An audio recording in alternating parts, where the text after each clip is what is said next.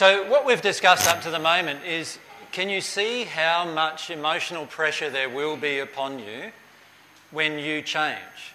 It's very important to understand there's going to be emotional pressure on you as you change. And by the way, this applies whether you go onto the divine love path or whether you choose any other path of progression or even choose any other thing in your life. You know, so you, you try choosing hang gliding and seeing what mu- your mum thinks about it right? Because your mum's not often very impressed about that, right? You try parachute jumping, you know, like, and see what your mum thinks about that. Because quite often mums are not that impressed about that either. Because, see, whenever we choose something that triggers an emotion in another person, there is often that emotion just rises in them, and straight away they feel opposition to what we're doing. And that's a natural thing in them to, that raises. The issue that we face when we're progressing is how do we respond to these attacks and controls? You see, the majority of the time, what we are tempted to do is one of two things. One is we get angry. Right? Now, if we get angry as a result of other people trying to control us or other people being angry, then really all we're doing is we're denying inside of ourselves something that we are afraid of, which is actually covering over generally some grief within us. So whenever we get angry with another person, it's, it can be that, or it can be because we actually desire to control them. All right? So, in other words, I choose to do something I want to do with my own life. Let's say it's parachute jumping. My mother says to me, You know, you're risking your life unnecessarily. What about your two children? You know, they might be without a father. They might be this, they might be that, and off she goes, right? All she's doing is expressing her fear, and with her fear that she doesn't want to feel, she now wants to control me so she might get angry or upset with me or project all of this fear at me. Now, that's okay, she's allowed to do that. The issue that I have is what is my response? Now, oftentimes, what I want to do is control her now as well, even control what she's doing. I want to stop her from projecting her fear at me. Now, that's just as bad as her projecting her fear at me in the first place, is it not? It's just as controlling. So often, what we do is we get angry because we actually want to control the other person, which is what they're doing to us. So we are basically just becoming the same as what they are with us. We are far better off looking at why I want to control somebody else's action or reaction to what I'm doing. There is always an emotional reason within myself as to why I desire to control another person whatever, whatever they do, whether they're angry, sad, crying, whatever, as soon as I desire to control them in some way, to modify their behaviour in some way, there is always an emotional reason inside of myself. Now, with families, I'm going to be very, very sensitive to this. And so, oftentimes, one of my first responses is going to be anger. Anger is not love. Right? Under any definition. Every time someone has been angry with you, have you felt love? No. What you felt is fear generally when someone's angry with you. You feel afraid, you feel like you feel like withdrawing, don't you? Anger doesn't create loving situations. So when you get angry in response to somebody else's fear, all you're doing is doing the same damage that they're just doing to you. And that's not a loving act at all. The other alternative often that we uh, have is that we withdraw. How do you spell withdraw? Is with withdraw. That's it, yeah. It's without the D, isn't it? That's right. So we withdraw. Why do we withdraw? It's the same thing. Generally, we're trying to control our own fear, which is trying to control our own grief. Often withdrawal is just as passively aggressive, is just as aggressive an act as getting angry. Now, by the way, I'm not saying here that if someone continuously is getting in a rage with you and someone is continuously treating you badly, so they're uh, continuously hammering you, continuously trying to make you change your life, that you can't withdraw. Right? Because obviously, at some point, it's going to be a loving act to step away from a person who's continuously doing that to you. If they don't want to change their action, then there's something you need to do about that. However, don't just withdraw the first time it happens, because there's always a reason, an emotional reason in you as to why you want to withdraw the first time it happens. And there's something going on for you in there with regard to love that needs to be healed generally. Because if we love people, we do want to resolve emotional injuries and we do want to resolve relationships. We want to actually try to maintain relationships when we love people. So we wouldn't automatically withdraw just because we don't get our own way in a relationship. We've got to look at the emotional reason why we choose to withdraw. What's our intention? Is our intention to control them or get them to change? Or is it just to actually feel like it's a love of self action? So, if my motive of withdrawing from a family member because of what they're doing is to punish them, can you see that it's actually an angry act? So, if my motive, so let's say my brother decides that he's going to, he's going to have a meeting with me. So, he sits down with me and my brother has done this, by the way, and talks to me about the lack of wisdom of my choice. In my case, what I was doing was I was separating from my partner at the time, and so my, my brother sat down with me and told me that he felt I was doing the wrong thing. And he came up with all these different reasons as to why I was doing the wrong thing. Now, in that particular aspect, if I just decided I'm not having anything to do with my brother from that moment onwards, in order to punish him, then my resultant action is unloving. Does that make sense? Because I'm actually avoiding all the things he said to me emotionally. What, you know, how bad I feel about all those things he said to me. But if my desire to withdraw is because of uh, uh, quite a number of weeks of him getting at me every time he sees me, yelling at me and projecting anger at me and you know, trying to control me and telling me I'm doing the wrong thing. And then he goes around to all my friends and says, See, he's doing the wrong thing. You all need to go and meet him and tell him he's doing the wrong thing. And I'm just starting to get like, feeling like this is just an attack now.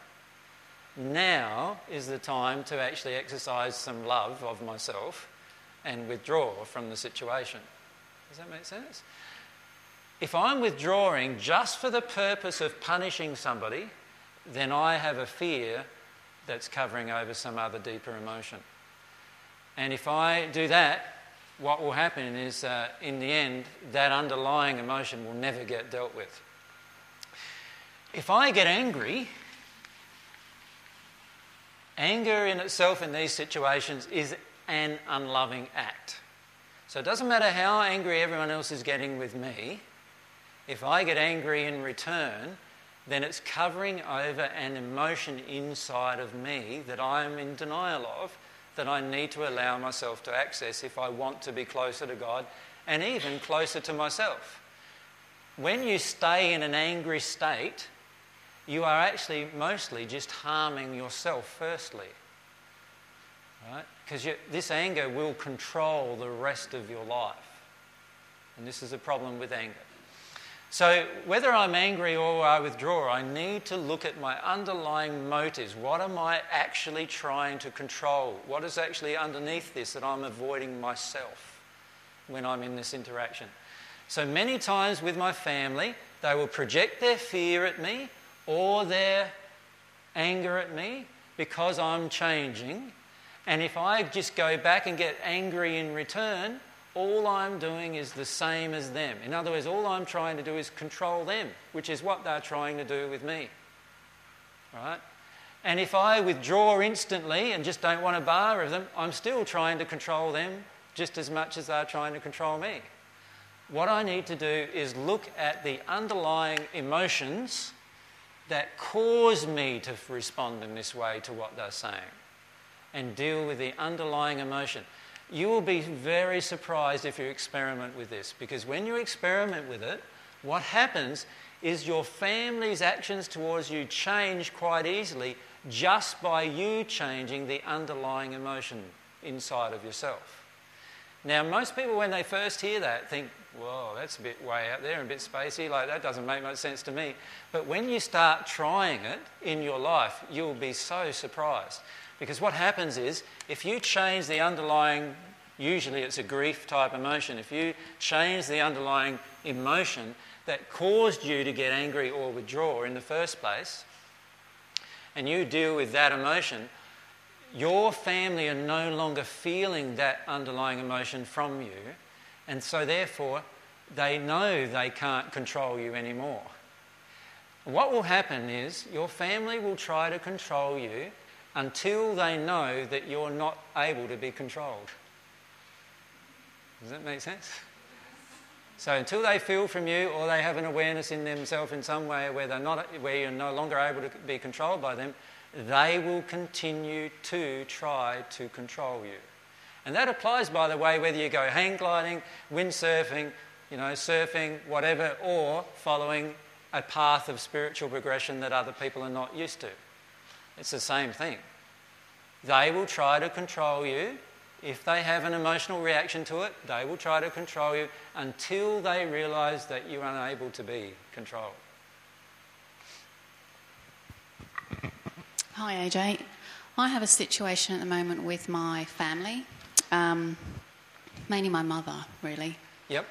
So, Mum? Um, I originally was going to the UK to see them at Christmas. And so they live in the UK? Yes, they're in the UK. Okay, so Mum's over in the UK with Dad too, or Yeah, with Dad, yeah. they live together still? Yes. Okay. Yeah. And um, I basically needed to be here and be with my husband, and we needed some time together. So I cancelled my flights, which obviously went down exceptionally well. When you say obviously went down exceptionally, why is that obvious? Why aren't you allowed to? because of the expectation, right. yeah, because so, of the expectation that was there. So Mum in particular Oh, yeah, had a expectation yeah, that you do something she wanted you to do, absolutely, yeah, Okay. yeah. and when you did not do that, Um, what, what's her reaction? Well, her reaction is um, she gets really sick and she ended up being in hospital over Christmas. She cancelled Christmas for herself. So she had a psychosomatic reaction Yeah, to this expectation of hers yeah, and created a drama. correct. Yep. Which Yeah. you then feel guilty about. I didn't actually feel guilty. Okay. No, I didn't. Um, I wasn't surprised, Yeah. but I didn't. I didn't feel guilty. Can I ask you, if you don't feel guilty, then why is it pr- a problem? Well, the problem now Yeah. is um, that I said I'll I'll come in the springtime, English springtime. Right. So April, May. Yep. Um, there now seems to be um, my not only my my mum um, but my my brother as well. They seem to be it seems to be the dates are inconvenient or they're they're unavailable to me. Whereas I'm saying these are the best dates that suit me. Yeah, yeah. Um, so just on that withdrawal point, um, and in terms of, I'm, I'm wondering if it would be a more loving act for me to withdraw from the situation. The events that seem to be coming up don't seem to be um, very what- loving towards me. Okay, but, but hang on a sec. Let, let's, let's look at firstly giving love rather than receiving it. Yeah. So, what's your purpose of going across to the UK? It really feels more like obligation than anything else. Okay, so is it a loving act in the first place on your No. behalf? No. So, so, firstly, you feel obliged to go. Yeah. Obligation is not love. No. So if you respond just because you feel obliged, you are not being loving right at that moment anyway. Yeah. Does that make sense? Yeah. So, my suggestion is don't go until you feel like you want to go because of love. Yeah. Do you follow me? Rather than it being an obligation. Yeah. So, that's number one. Now, at some point, there must be something motivating this obligation in you. So, what's, the, what's motivating the obligation? There's an underlying emotion in you motivating this obligation. Guilt Guilt. So, so what's the guilt about? that I haven't been there for eight, nine years. Okay, so for eight to nine years, you haven't seen them. No, I have seen them, but I haven't visited the UK. Right, you haven't visited them. They've They- visited you, have yeah. they? Okay. Yeah. So you feel guilty that they've visited you, you haven't visited them. Yeah. Okay. And the guilt is creating this obligation to go. Now, Yes. now because, because they had the expectation, what's happened in them now emotionally is they become a bit upset with you. And now, when it, what, what arrangement suits you, they want to make the point that it doesn't suit them. Yeah. That's what it feels like to you, doesn't it? Yeah.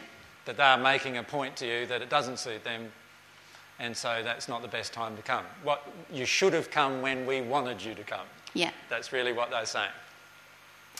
All right, and that is actually the product of your original obligation. You see, you see, their expectation was created because you felt the obligation in the first place. Remember, everything you create in your life, everything happening to you is something you created in your life. So, so you felt an obligation out of guilt, and this obligation out of guilt creates an expectation in them. They can feel your guilt and feel that you're going to come at some point because you're obliged to. Yeah. Does that make sense? It does. And they'll feel that in you. They'll feel that from you. It's a feeling interaction, not just an intellectual one. They'll feel this emotion from you. And as a result of that, in, of that emotion, they had the expectation. When you broke their expectation, they then are angry because that is their way of expressing to you their feelings that you are obliged. Yeah. And what you're triggering in this interaction is an, a childhood emotion of where you do what other people want because you feel guilty if you don't. So, what I would look at inside of myself is my addiction to pleasing other people, and I'm not really pleasing myself. Yeah. Does that make sense? It does. And you'll feel that's coming from your childhood. There's a big, some big childhood emotions there for you about that. Um, understand, though, that your desire to go back to the UK was not based on love. When it's based on love, you'll probably get a very different reaction from your family. Does that make sense? It does. When you release this feeling of guilt, which is connected to some childhood events, when you release it, what will happen? The ch- time you choose to go to UK will be because you love your family and you want to visit them, and they will feel that from you, and they will automatically suit your visit as a result. Yeah. And you can experiment with that as well. But it's, the key is going to be to deal with the obligation feeling in you that was created when you were very young. Yeah. Yeah. yeah. Okay. Thank you.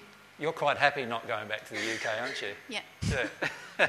You've come to, the, come to Australia from the UK for a good reason. You know what it is? Can you tell me what it is? To get away from my mother. Exactly. Yeah, Yeah. That's exactly correct. She's terrifying. Yeah, and, and, and, and this is your basic causal emotion that you need to work your way through.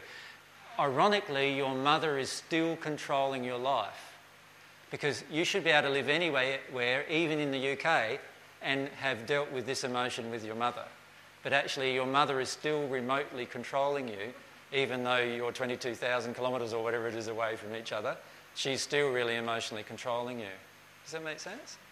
Perfect through, through that unhealed emotion. You are afraid of displeasing your mother, and you've had to travel this far away to get away from her displeasure. Yeah. It's a big emotion. Yeah. Have a chat to Mary about that one because Mary's got some of that emotion. Thanks. it's all right, Mary. And if we come forward, sorry, Josh, if we come forward, we'll come up to Josh in a minute. Uh, Karen, yep, you got the right mic right there. Good on you. Um, I just want to go back to the anger. I'm sorry. Yeah, yep, yep. um, just in particular, my 13 year old was pretty venomous with me a few days ago, and She was very, sorry with you? very venomously angry. Venomously angry. She's been angry for years, but this was a, a, a very strong bout. So here's mum, yeah. and here's 13 year old daughter. Yep. Um, I, I, I tend to withdraw, so she gets angry, I withdraw, and I feel hurt. And underlying that, it feels to me that I'm only lovable if I do what she wants. But the other part of it is because she's 13, Yeah. I really don't think I've got anger in me that she's expressing. But I have to keep asking myself, is it my Karen, anger? Karen, not the case, I'm sorry. You see, you felt hurt when she was angry with you. That means you have an emotional projection at your daughter that she must do certain things. If, if, she, didn't, if she didn't do it, if she could, if she could, you created every little bit of rage, and not, not just you, obviously. You've got the absence of a father as well in your family, correct? Um, that also created some of this rage that she has. But you, being the present parent from the majority of her life, have actually created the majority of her anger. Does that make sense? Yeah. Yep. So she has lots of anger. And she, the fact that she is directing it at you indicates that there is a law of attraction event going on for you. Like if she was directing it at her sister, then it would be a law of attraction event for her sister. If it was at her brother's, then be a law of attraction event for the brother. But the fact that it's at mum means that it's a law of attraction event for you. Even your definition of it, you said it was venomous. Right? Yep. And you do not realize that actually that some of that must have come from you somehow. I'm, I, I've, I've understood for a long time that it must have come from me, but at that time I could feel no anger, and even the, the whole time. And so, because she's 13, and I'm thinking, do I take responsibility for her anger because she's a child, or do I not? There's only, there's only two reasons why a child would project anger at its parent. One is that it feels its free will is broken, is being controlled by the parent, and the second is that it wants to control the parent's free will. It's the second. No, no, see, see, you want to believe it's the second. Well, the actual situation was that I gave her a choice, and she made the choice, and then, um, then she, she, she broke the conditions, and so I took her back home, and she just became furious, even though I'd painted the picture beforehand. So Beca- what She was- conditions? What conditions, Karen? I said to her that if she wanted me to take her to Buderim in the car, then I didn't want her to plug herself into the iPod for the tr- trip. You didn't want her to, sorry, I didn't To plug herself in and listen to her music all the trip. So because you I- didn't want her to listen to music when she was in the car going with you to Buderim? Yeah, I wanted to be able to talk to her. And that doesn't feel controlling to you? No, because I said she doesn't have to come with me. She's perfectly free to stay home. But I'm sick of being a taxi driver, you know, and being shut out. So I felt that Can you see your own anger was the, was the result of the requirement? at the time that I said it to her, I felt, I, I, look, I asked myself all that and I thought, I'm not feeling angry. I think I'm just making a condition. Karen, Karen I need to stop you. do- The statement you made to us was that you said that you're sick of being used as a taxi driver. Isn't that not the statement? Uh, yes, but Isn't that anger? um, it's, I'm not trying to disagree with you, but it's just that You- I- You're I allowed to try- disagree with me. I, I try to get to the point where I don't feel any anger before I make any requests. No, I'm sorry, the request is born from anger. It's actually born from rage. The request, you're basically saying to your child that, uh, you, you, you said in a statement to us actually, that I'm sick of being used as a taxi driver. There's a lot of emotion in that statement, Karen, that you're not owning. when you say you're sick of something happening, there's a lot of anger in that statement. So allow yourself to feel what the anger is in that statement. You're getting used by your daughter. That's what you feel. You're getting used. So my feelings inside of me, so inside of mum, is I'm getting used and abused. Basically, that's how you feel. I'm getting abused on this issue. You know, my daughter just says, Jump, mum, and I get in the car and jump and dive wherever she wants me to go. That's the feeling you have. And you feel she expects that of you. And she probably does, right? She expects you to do this. And you are very angry about it, actually. And that anger causes you to stipulate something that is it, it, how, how can you force another person to do what you want as a trade off? So, what you finished up doing was you made a barter with your daughter. You made a bartering system with your daughter, which she then broke. And you're angry about she, her breaking the bartering system as well. So, and the reason why you created the barter in the first place, which was if you, a barter by the way for all of us, if I do this, you must do that. I thought if I gave her a choice of whether she could come or not, if you give a person a choice. You are not looking at the emotions, Karen. You're looking at your actions and not the emotions. The emotion in you is that I'm getting used and abused by your child. You are angry about it. And you're not looking at that emotion. And you need to look at that emotion because that's the source of all this other trouble. This emotion that I'm getting used and abused is the source of all the other interaction with your daughter. And when, when you can see that, that you have this feeling of rage and anger inside of you that you're getting used and abused by your daughter, and get to what is underneath that for you, which is all about being unloved by your daughter, so there's an expectation of projection at your daughter that she loves you, right? If you start to delve with it, you'll see that there's quite a few expectations in this state underneath this statement of anger about your interaction with your daughter. When, when you get into that emotion, you will not barter with your daughter because what you're doing is trying to barter with her. A person who has dealt with emotions does not barter with other people. In other words, does not I'll compromise this if you compromise that. The truth is, you have your own feelings and you have your own desires and your own passions, and when they match, you do it, and when they don't match, you don't do it. In a relationship, it's the same. If myself and Mary have the same desires, same passions, same longing, we'll go and do something together. If we don't have the same passions, desires, and longings, we'll do it differently. We'll do it apart. It's the same thing. I can hear what you're saying, and I will do that, but I'm just. No, I'm sorry, Karen. You keep saying you will do it, but you're not feeling it. Like I will, I will go home and I will try and absorb that. But I, I, just want to ask, how is that situation different to you telling a person that they can't use a candle in your eco tent? A very different situation. First start, they're not my child. Secondly, it's my tent. You're perfectly able to say to your child, I'm not taking you anywhere. Whose car is it?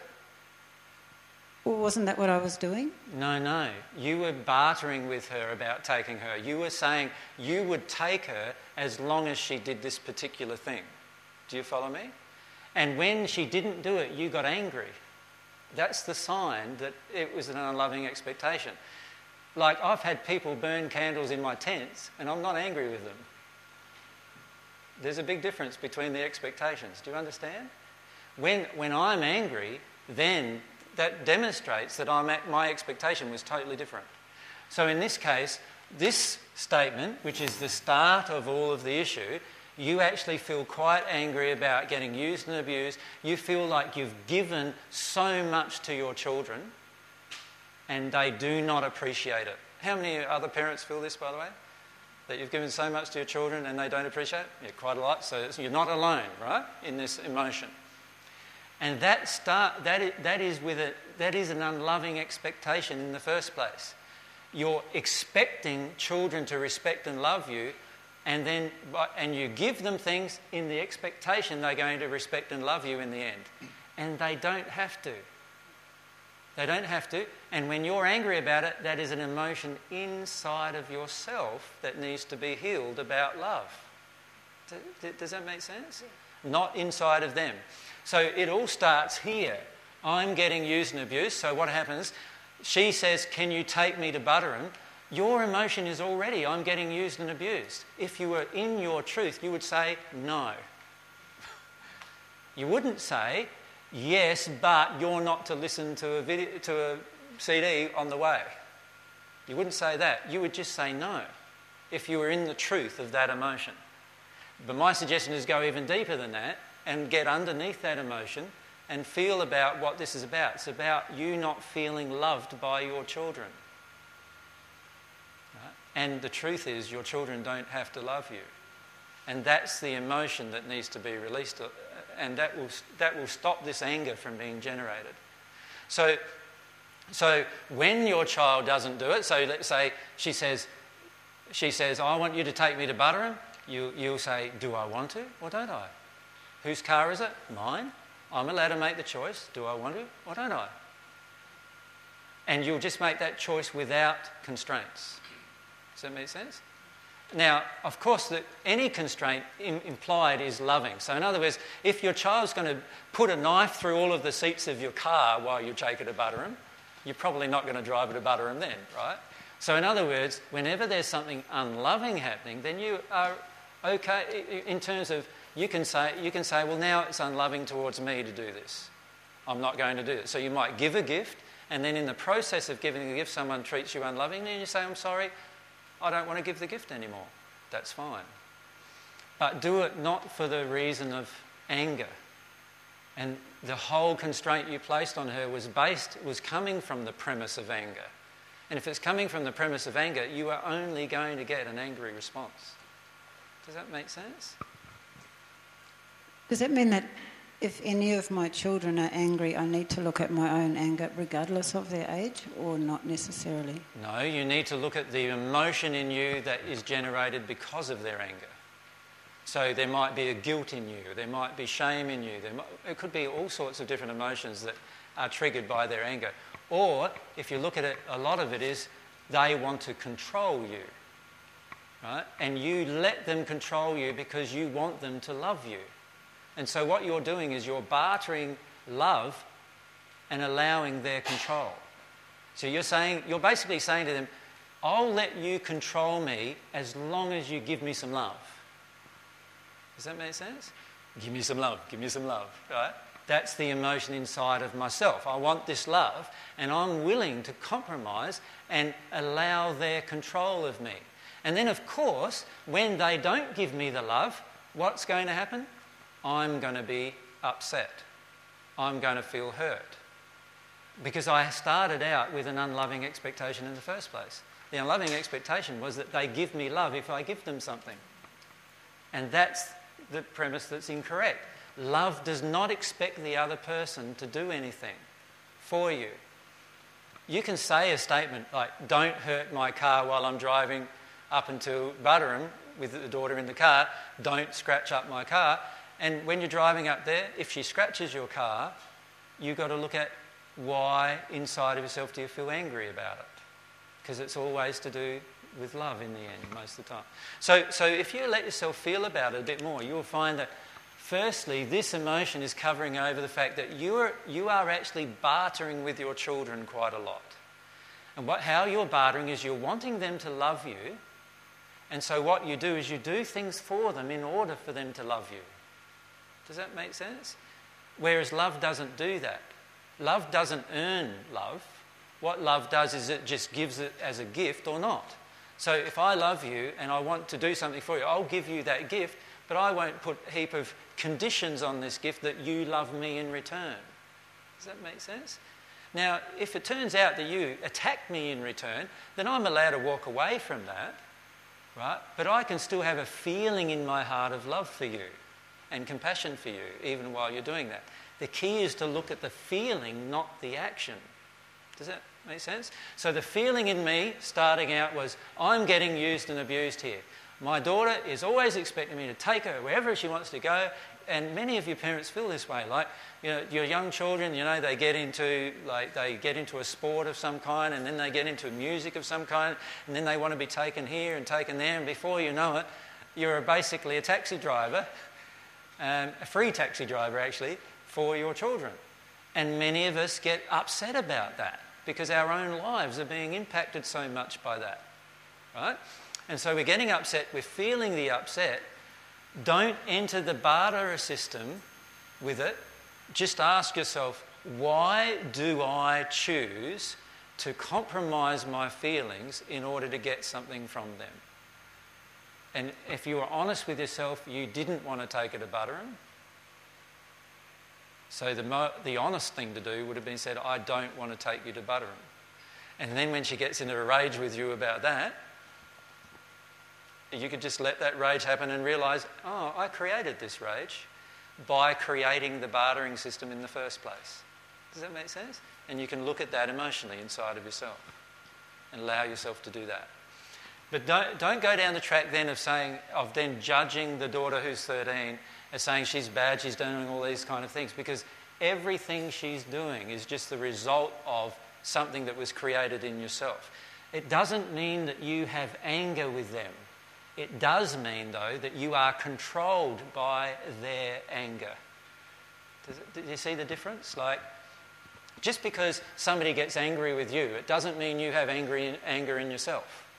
But it does mean, at least, that you are allowing yourself to be controlled by anger.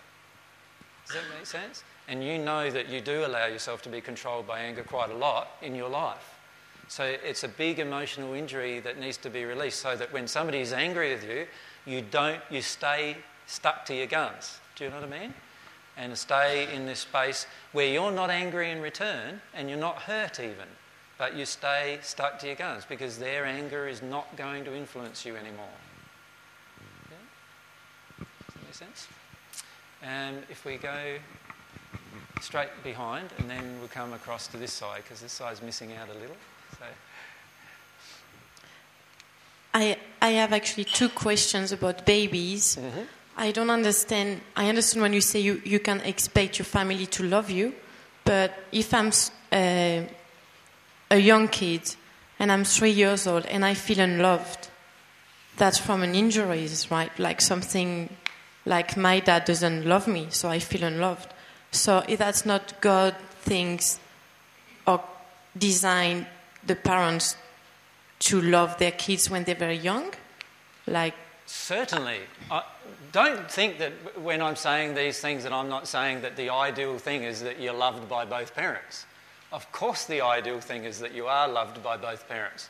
So, so if you've got mum and dad, right, and they have a newborn baby, then obviously, if they really come together in love and create this child that they've just created in love, then they are going to want to love that child. Right? And God designed it that way so that this love would then enter that child. The problem is, is that many times these parents uh, choose to do something different to that. They choose to not love their child, or they have an expectation that their child loves them. A lot of people have children because they want a lot of people around, children around them to love them rather than actually loving their child. So, so I'm saying, I am saying that yes, God created this whole unit where two people make love, they create a child in love, and then they support that child lovingly throughout its life. But let's define love. Love isn't need, love isn't bartering systems, love isn't all of those things. Love is this, this gift of emotions, of affection towards the child. And if both parents do that, then this child will grow up without the emotional damage of being unloved. And that would be wonderful. So God creates these two people to have the baby in a loving way. So they, they want to have the baby and to love the baby. That's why they, they're having the baby. And then they really want to love the baby according to God's law. Yeah. Yeah. So that's okay. the whole. That's what God designed, but that's obviously often what does not happen. You know, often these two people get together on a one-night stand, and all of a sudden there's a child produced, and both of them are pretty shocked. And, and you know, there's not much love in the interaction between the one night stand often, and also the child then, you know, half the time they think, oh, maybe I should have an abortion, maybe not. There's not much love in that choice, and then eventually they decide, no, well, we'll keep the child. Well, that's a loving choice at least. And then they keep the child, and then they, they, but then, then resent the child maybe through their life. Oh, that was a mistake. You know, I wished I didn't have it with that guy. And there's all this emotion that's unhealed in the parents and that gets projected at the child that the child feels, and we need to release it. But what I am saying is this this child, when it becomes an adult, cannot expect its parents to love it. Okay, that makes more sense for me.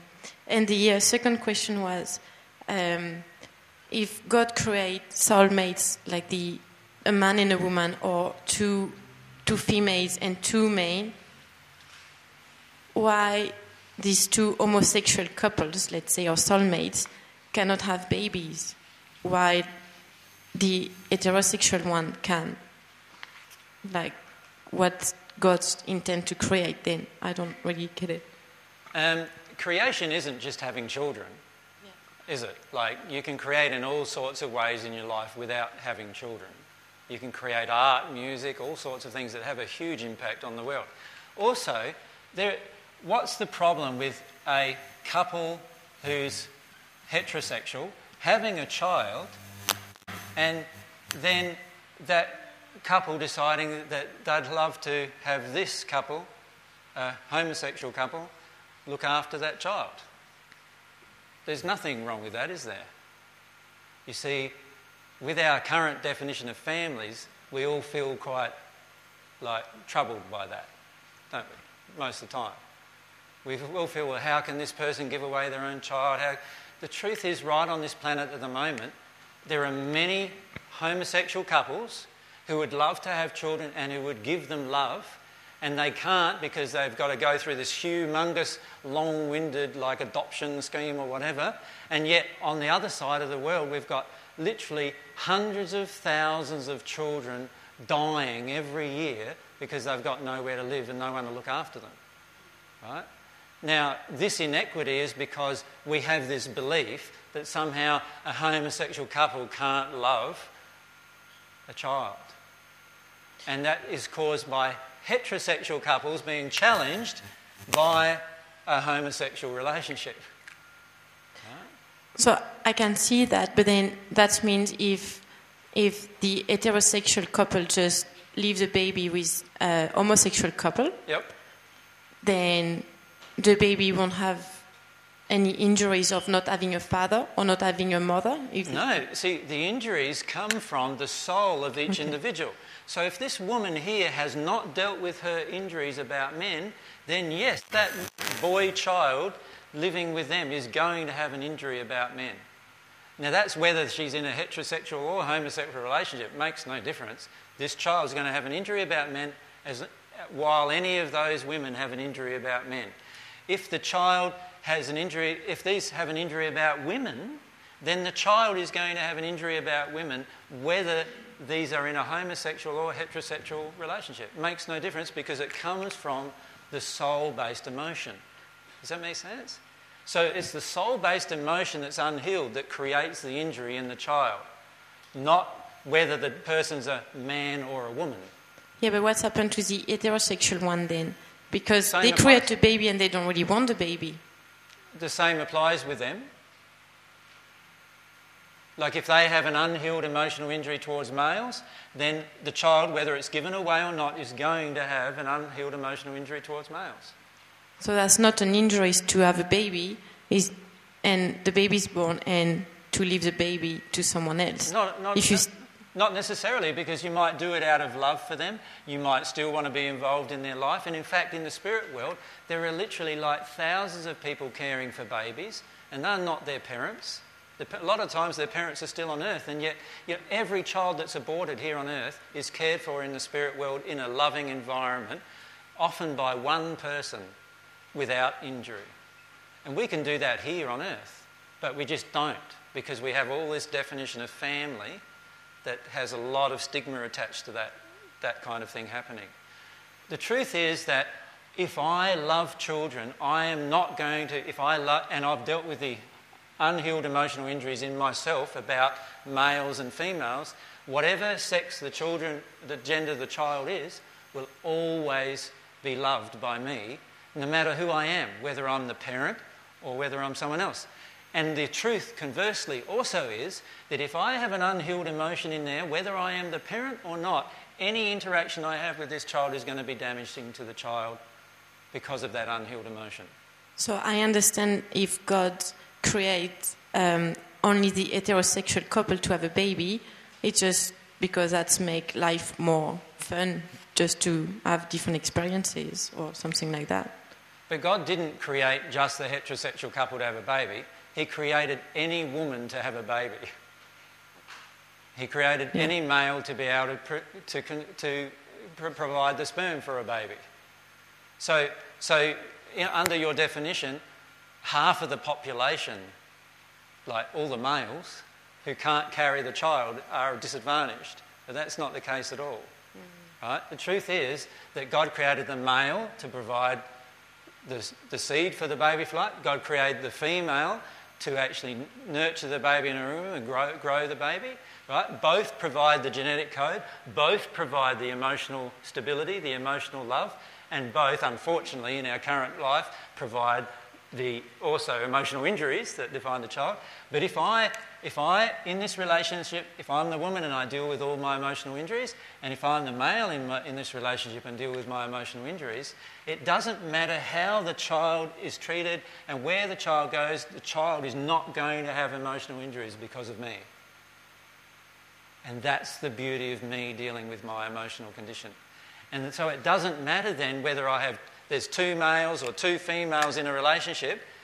The two males obviously can provide the sperm. Do you know what I mean? That's their that's how God created them. And they could also look after a child. Why can't they? So if there is like an homosexual um, female couple, let's say, and they're soulmates, but they really want a baby, if one of the soulmates say, okay, I'm going to have sex with a man, so I'm going to get pregnant and have a baby, is that okay with God? They would not choose to have sex with a man because they're soulmates and they would never choose to enter a, uh, a sexual interaction with a male if they really had their soulmate part of their soul open. However, as you well know, there are so many other ways to conceive besides having sex. Right? And, uh, and so this is the thing, is these other people could provide the seed for these women to have a baby. Okay. And why couldn't they? Of course they could. Okay, thank you. So, so the key is to not define everything like we're currently defining it on the planet, which, by the way, is often based upon a lot of unhealed emotion regarding religion and God. Right? So a lot of religious premises are being used to define how different couples should interact and who should have the children and who shouldn't. If everyone is in a state of love, then the child itself is going to be loved. And that, in the end, is what causes our emotional damage. If we're unloved as a child, that's what causes any emotional damage. So, if the child is loved, that is far better than the child sitting in an orphanage somewhere in a location not getting love at all and dying by the time it's five years of age. It is also better, by the way, than a child getting aborted because one or both of the parents can't look after the child. So let's say there was, these people were in a mistake and they were in a relationship, they hadn't cleared their emotions, they're not soulmates or whatever, they just get together and have a child. If the woman acts in love, she will keep the child to a full term, right? And if she can't look after the child, it would be the loving thing on her part to say, I can't look after this child. Can someone else look after this child for me? And somebody else look after the child. And she may even decide to be in her life. And if everyone loved each other, they would allow that too. Because we wouldn't have this great definition of ownership of a child. And the biggest problem that we face on the planet with regard to children is that we have a child, and you know, the first thing we do is we say it's mine. It's my child, and it isn't. It's not my child. It is God's child. And I am its caretaker. And I am its potential teacher of negative or positive things. Who knows in the end what I might teach it. But I'm its caretaker and its teacher. That's all. That's the role of a parent.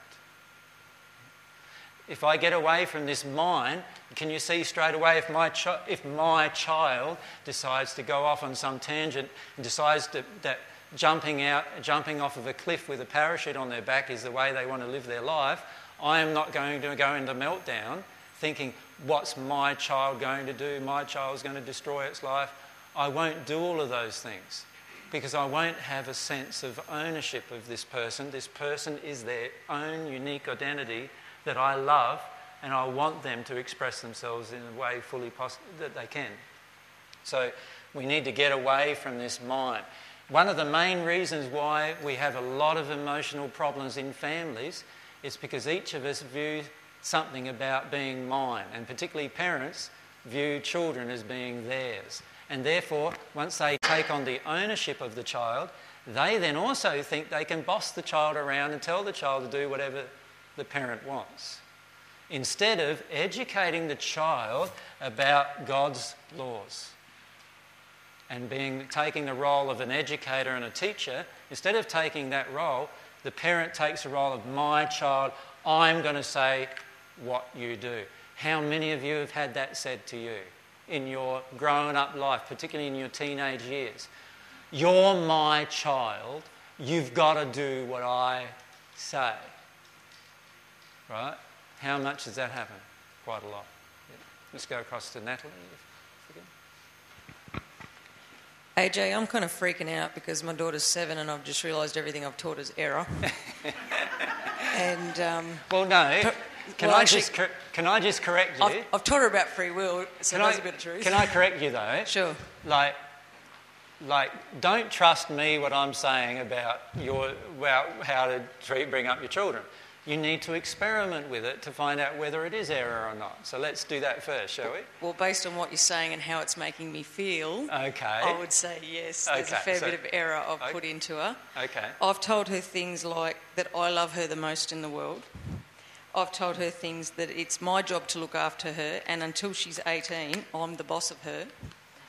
I've told her, um, and then I've told her about free will, and then you've told her that God's her parent and I'm her sister, which I apologise for the anger I've projected at you about that. Right, yeah. that sort of blows I've... away a lot of the stuff you were telling her, though, doesn't it? Like, yeah.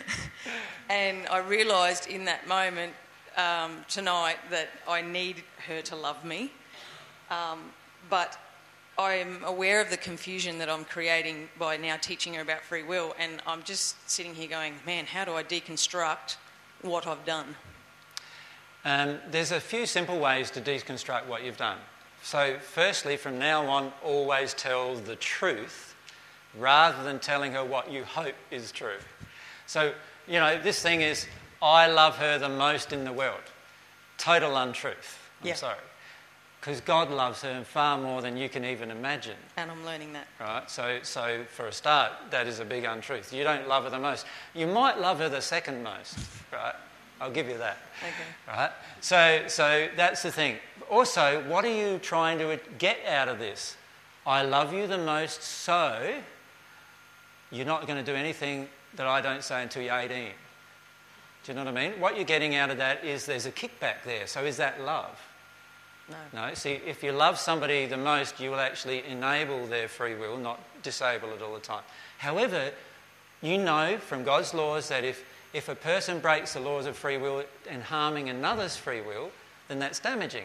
So you don't you say to her, you have free will, but remember, every time you harm another person's free will, you are going there's damage that occurs to your soul. Tell her the truth about the soul. Right? Tell her God's truth about the soul. And let her make up her choices in her mind. But don't let her injure your soul okay. and your free will through the process. So, in other words, if you don't feel like going and driving her down to uh, piano practice tonight, then don't do it. Okay. And the same if she doesn't want to go, don't make her? Exactly. If she doesn't want to go, don't make her. I do that a lot. Yeah, yeah because, because if she doesn't want to go and you make her, you are actually forcing her into doing something she doesn't want to do. However, look at the underlying reason of why she doesn't want to go. So if she said, like, two months ago, she said, I want to do piano, and then two months later she's saying she doesn't want to do piano, and she doesn't want to go, then there's got to be a reason. So don't just say to her, oh, well, I won't take you. Then say, I won't take you, but can you, we talk about the reason? What, what, what am I, what's happening at piano that you don't like it? What can we do to fix this? What can we do to make it enjoyable for you again? Okay. So that you like it again because you wanted to go in the beginning. Does that make sense? Yep. So work your way through that emotionally with your daughter. When you say things to them like, until you're 18, you're under my roof and you're going to do what I say, you And know, it's my job to protect you. and my job to protect you. My job to protect you, that's a big, big emotional injury of parents today. Does God, what God has done is enough to protect the child. All I got to do is what God does, and the child will be fully protected. Right? And it's not your job to protect her. God's already set up all these laws and principles and, and everything to automatically provide protection to children if we live in harmony with them. The problem is we get out of harmony with them a lot, and that causes a lack of protection to our children. It's going to give her more protection if you deal with your emotional injuries about your attractions Yeah. right? So if you deal with emotional injuries about men and the kind of man you attract, then you won't attract a man into a life that harms her. If Yeah. you deal with the kind of emotional injuries that to do with how you're afraid about having accidents all the time, then you're not going to attract accidents into her life because that's not emotion that's going to be in her either. Can you see? It's just a matter of me dealing with my emotions, staying in humble and dealing with my emotions. That's going to have the greatest effect on my child. So, so when you tell her these kind of messages, you are just really brainwashing her. You're doing what everybody accuses me of doing to you. I know. Right? That's why I'm freaking out Yeah. about it. right? So, so what you're doing is you're actually setting up this dynamic. And the dynamic is a dependency upon each other. And depe- all dependencies upon other persons sooner or later will be broken. We don't want to be dependent upon each other, we want to love each other. And that's totally different than being dependent upon each other. So it's fair to say then the only reason I say those things is because I need her to love me because I feel unloved. So look at that emotionally. As so, you feel unloved. You've had a child, a girl, and now you want her to love you. So let's look at that emotion. What what's caused that inside of yourself? Because that projection projection onto her is going to damage her quite quite a lot in her later life. So much so that she'll meet a man, and you know what? One of the first things that she'll ask herself: Well, Does Mum like him? Yeah, okay. And I probably won't. if That's- I don't deal with my injury. And that's sad, really, isn't it? Because she's allowed to meet the man that's of her choice that you don't like, right? Even if you don't like him. And, and, and so, but, but her even asking the question of herself demonstrates Is already damage. there's this connection that's happened. So one last thing, when she says to me, um, because we've been talking about feelings and, and processing emotions, when she says to me, "Mummy, I don't feel loved today," is that my emotion, or is that her, me projecting at her that I don't love her? Well, it can be either. The key for you is to be honest about yourself and feel either. So it could be either. Okay. Yeah.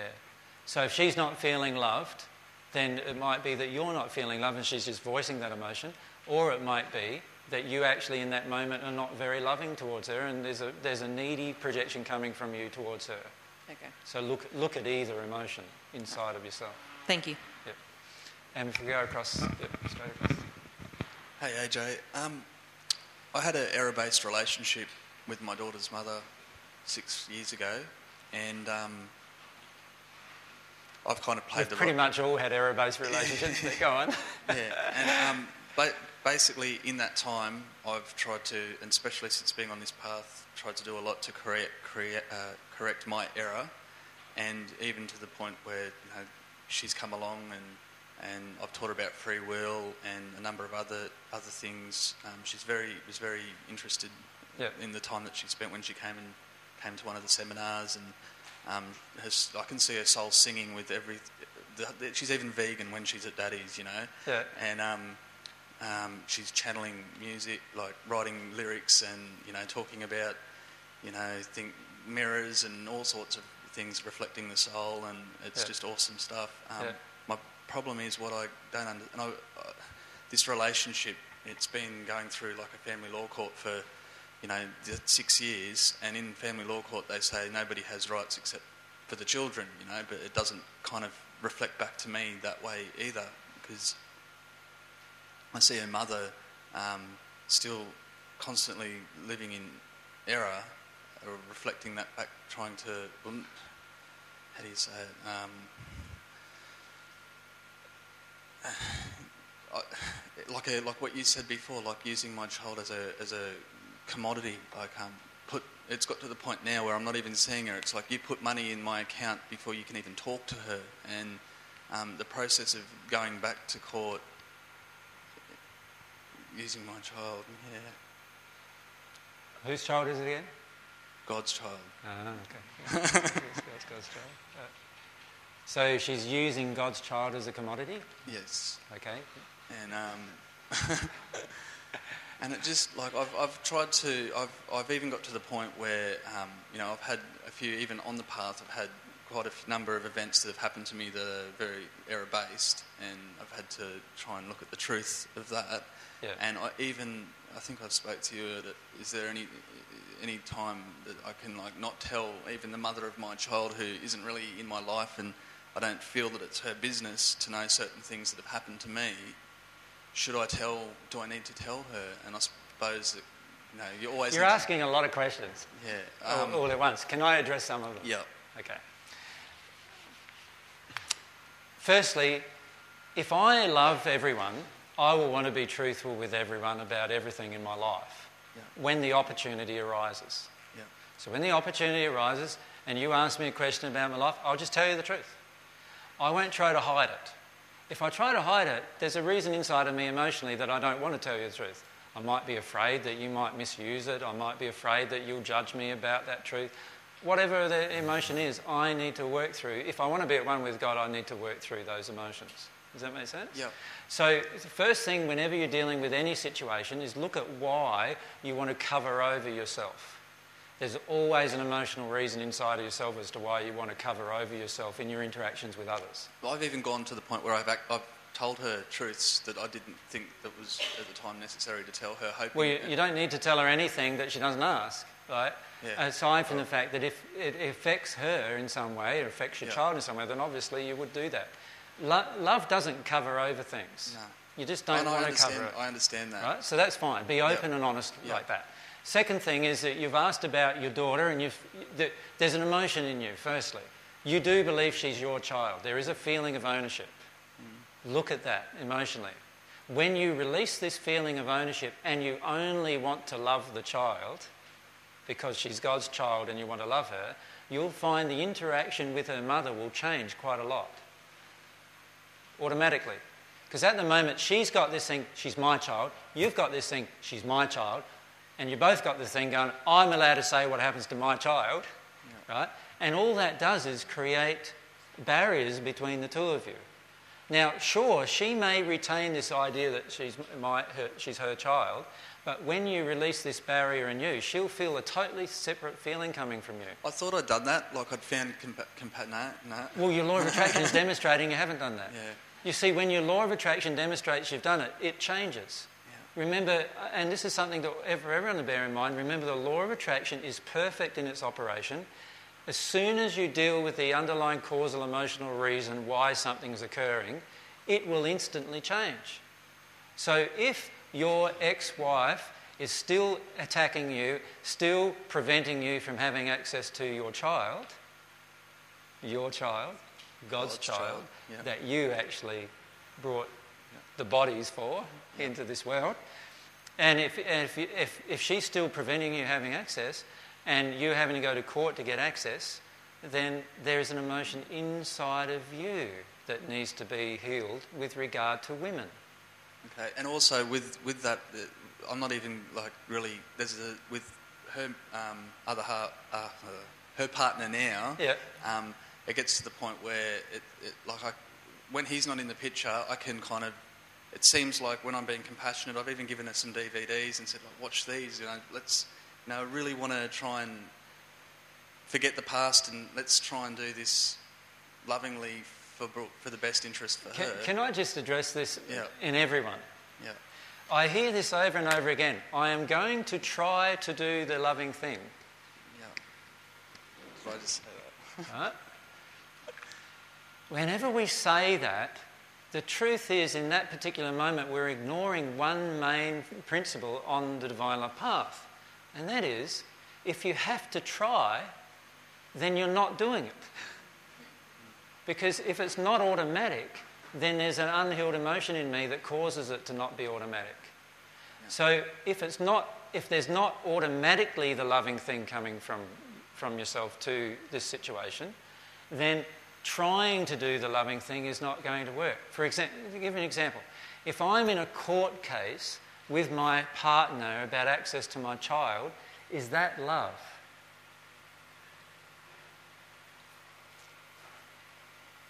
For the child or like.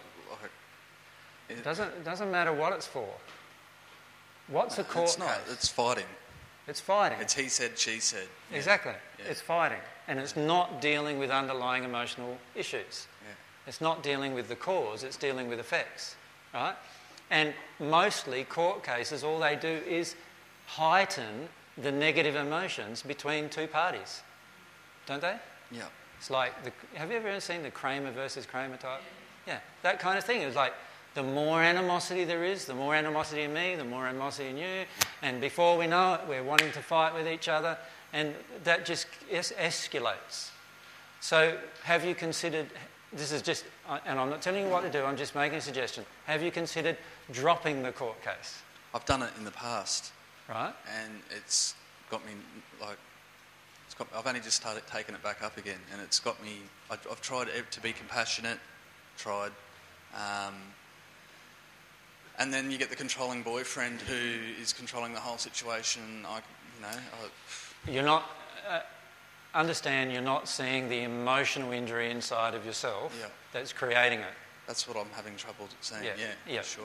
So, so what we want to do instead of just trying to fix everything intellectually and trying to act to fix something, we need to understand that every time we're trying to act to fix something, we're avoiding the actual underlying emotional injury that's creating it in the first place.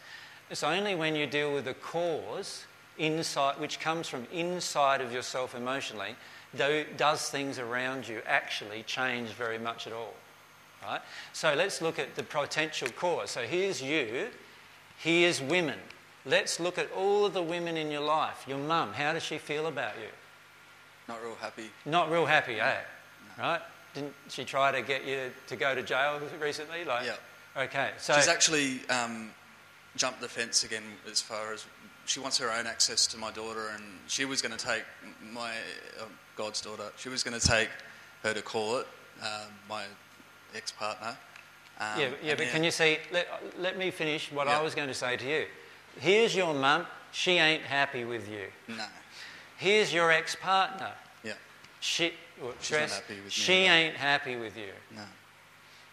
How's your daughter feel about you at the moment? Does she really badly want to be with her daddy? Last time I had her, she told me that she did. Yeah, but day to day, does she really want to be with her daddy? What do you feel from her? This means being honest. I don't know. You Is that don't know, no. You see, the reason why these women are being angry with you is there's something inside of you emotionally that allows these women to feel that they can always be angry with you and that they can manipulate you, control you, and do whatever they want with you. And you're trying to fight against it using courts or whatever, but at the end of the day, there's an emotion inside of yourself that needs to be addressed. When you address that emotion, and I'm not going to say what it is, I was gonna- just about to ask. because I can feel you wanting to know. Because you, need to discover this emotion, and it's really easy to discover it. Okay. All you need to do is feel the emotion in the interaction, and you'll discover what it is, what you feel like you're doing. All you need to do is release this emotion, and all of a sudden, your law of attraction will change with every one of these women. All of a sudden, they go, Oh, oh Simon's, Simon's not angry with women anymore. Like, they won't f- say that in their mind, but they'll feel, Feel this it. feeling in them. yeah. Oh, he's not in a rage with women anymore. Oh no, for some reason I feel something's changed between me and Simon. Yeah. Does that make sense? It does. And as soon as they feel that, they'll then feel like wanting to act differently towards you automatically. Now, that doesn't even require that they deal with their issues with men. And by the way, they all have lots of them, issues with men to deal with. But with you, one particular man, because you've dealt with your emotion, things will change. Okay. When that happens, you know you've accessed the causal emotion. And so you've got. Because I asked you once before, I said, so can I do the court thing and deal with the emotion? You said, you can do that if you want. But you're saying it's, it's not necessary. Remember, I said to you, you can do that if you want. Yeah. And then what did I say? Can you remember? It's up to you. I said one's dealing with the effect and the other deals with the cause. Cause. If I was you, I would focus on The the the cause, Yeah. which is the emotion. Yeah. Because you, you can deal with the effect all you like, and the cause will not change, and you'll still attract these kind of women. Yeah. And you'll still attract the control, and you'll still attract the anger, and you'll still attract the rage, and none of them want to help you. you know, they all want to harm you in some way, they all want to take something from you in some way, and you'll still attract all of that from these women Yeah. until you address the cause inside of yourself. Which you're not going to tell me. Yeah. Yeah. Well, if you, if you start with your anger towards women, you'll Yeah. get to your cause pretty rapidly, All right. right? That's, so that's my clue for you, Yeah. Thank you. if you start there. Now, can I just say to everyone that almost all issues with family members get back to this, and that is I am unwilling to look at my own emotional actions in this situation. You see, most of the time, what we finish up doing is pointing the finger, don't we? We say, oh, but it's them. It's them that did that. It's them that did this. It's them that did that. It's them that they did this. They did that. They were angry with me. They were yelling at me. They were. Did and all those things may be true, but there is a law of attraction occurring in every interaction that's based on an emotion inside of myself that has to come out of me if I want to progress in love. So, allow the emotion to come out of you. Allow yourself to start experiencing these emotions. You'll get to the point where, like, give an example in my own life. It took me seven years to deal with an emotion between myself and my father. Once I dealt with it, my father decided he wanted to see me again. For seven years, he wouldn't see me. And I'm doing far more now that confronts him than I have ever done in my life, and he still wants to see me. Does that make sense? Seven years ago, I only did one thing that confronted him. Now, I'm literally living an entire life that confronts him. But he still wants to see me now. Seven years ago, he didn't want to see me at all. So, what had to change was all this stuff inside of me. Does that make sense? About all of that. Now, with, same goes with my mother. My mother didn't see me for three years, right? My mother did a lot of things which I've explained in the past. My mum wants to see me now, like we just had a visit down to my parents, right? Just last week. And so we had, you know, we interact with, we interact with them now. They, they treat me, although not yet completely lovingly, which gets addressed every time. My life now is far more confronting to my mother than it's ever been my entire life. Right? And yet now she's not angry with me. Now she wants to see me. I also visited my brother a few weeks ago. I saw him. I haven't seen him for many years. Like, and uh, one of the reasons why there's a lot of religious stuff and religious pressure on them not to see me and all these kind of things. But me working through my own emotional resistance about that, my own upset about that, my own grief about it, my own anger about it. There's been lots of crying I've had to do and all that stuff. And then as time's gone on, they've wanted to catch up again. And now my brother is saying to me, Yeah, now I'm okay with your life, like sort of thing. So there's a whole different thing going on there. Can you see that in time, and this is probably what I'm going to say to you in the end, is in time, everything changes as long as you're willing to deal with your emotions about it. Right? And when I say everything changes, in the first century, I had a whole family who absolutely rubbished me for the majority of my life. So, what you hear in the Bible about my mother and my father and all that, a lot of it's very untrue, right? They used to follow me around saying that I'm a nutcase, just like many people follow me around now doing that, right? And, and many people back then did the same thing. My own family did that, followed me around saying I was a nutcase. And back then they didn't have asylums to put you in, so that was probably fortunate, right? But, but they would often even get me out of situations that were attacking towards me by actually saying, He's crazy. Why are you even worrying about what he's saying? He's a nut. Right? That's how they used to get me out of situations. And that's uh, even recorded in the Bible, right? And yet now, each one of those family members is in the celestial kingdom of the spirit world. Every one of them. So in time, things change. Don't be impatient and expect that your family next week accepts everything that you're doing because it ain't going to happen. Because you're challenging all of this emotional stigma from, your, from, from multi generations of life. That's what you're doing. Josh, you would like to ask? And then I'll have to finish after this question, actually.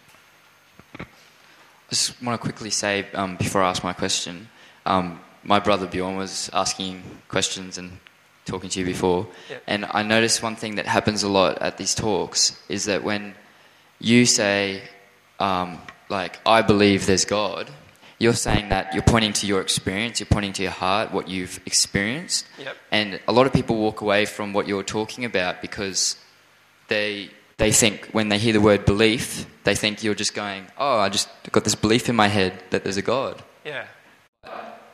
So then they're missing out on that, getting that fact that it's a And- personal experience. that's an actual experience. And I just want to say that because Yep. that's what's happened for me. Is like, you know, it doesn't matter what I believe; it's just a thought in my head, Yep. and I could just pluck that. You know, something could change that so easy. It's fra- fragile. You can Yeah. believe anything you want. Totally. Um, anyway, I just wanted to say that because it would help with a lot of people. Yeah. Um, obviously, I've got some emotional investment in my brother being here, but Yeah. but um, uh, my question is, I had a pretty big weekend with um, the law of attraction, and then getting into finally some causal stuff. Yeah.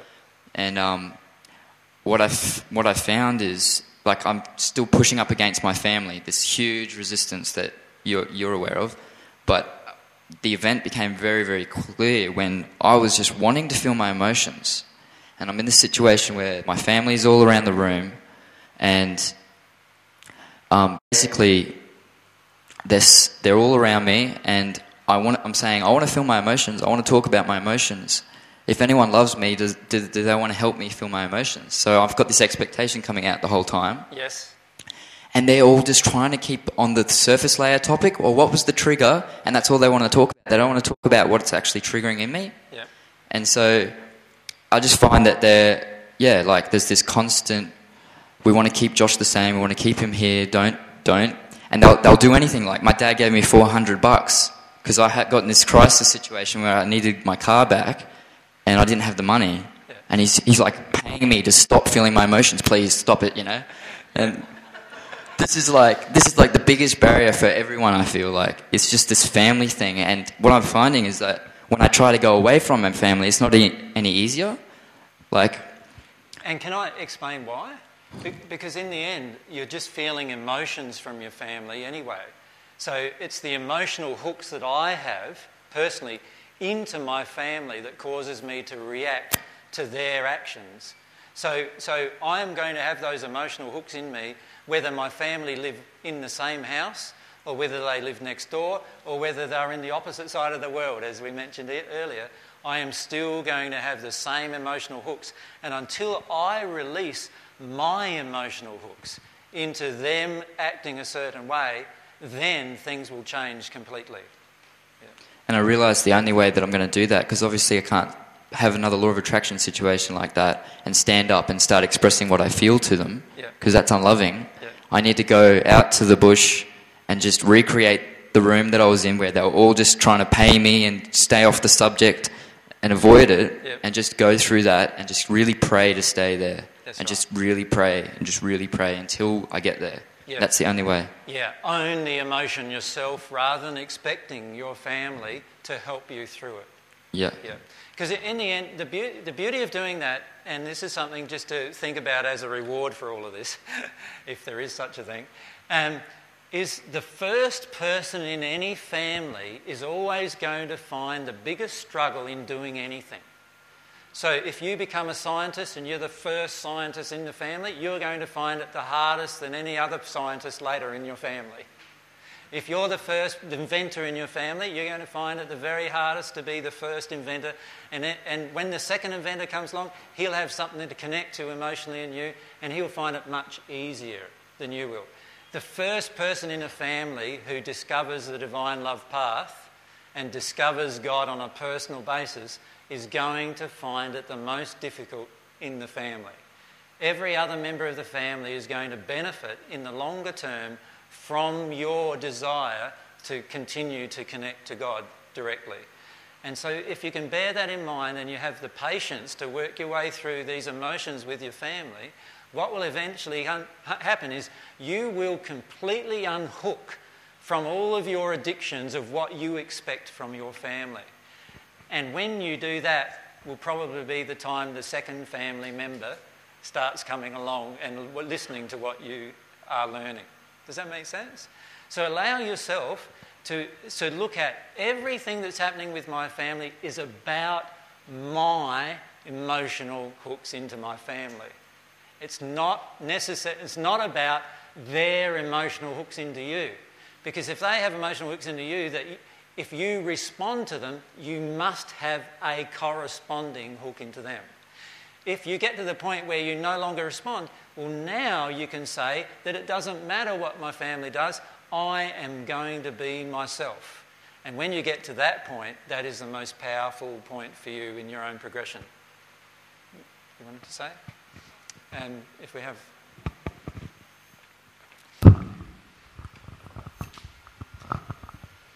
I just wanted to add about withdrawing because it's it's quite possible to withdraw and not actually deal with the grief. Highly likely. Yeah. And I've had that experience where I've withdrawn, but because I'm still really hooked in and the projection is not to feel, I haven't felt anything. Yep. So um, it does take and it does take one being very honest with oneself, I feel, Yeah. um, about whether I have actually dealt with it or I'm actually blocking off a whole chunk of grief uh, and uh, in denial about the fact that it still exists within me. Yeah. Yeah. Yeah, and that's and it's so important to understand is that you can withdraw and still actually retain all these emotional hooks with your family and still never deal with the underlying emotions, right? So, like, I feel personally, I've in my own family situation, I've had to interact with my family as much as I possibly could until I healed the emotion that, emotional hook that was within me. And that's what I want to recommend for you to do with your own families, in particular if you're feeling lots of pressures with your families. I'm sorry, but it's already quarter past uh, 10, so, and we were meant to finish at 10 o'clock. So um, I'd like to thank you again for coming along tonight, and, and for those of you who are new, it's nice to meet you tonight as well. And, uh, and the next session we'll be having will be at uh, Buderim, at the Buderim venue, I think, on February the 20th or something like that, a Saturday anyway, that weekend. Thanks for your time, guys.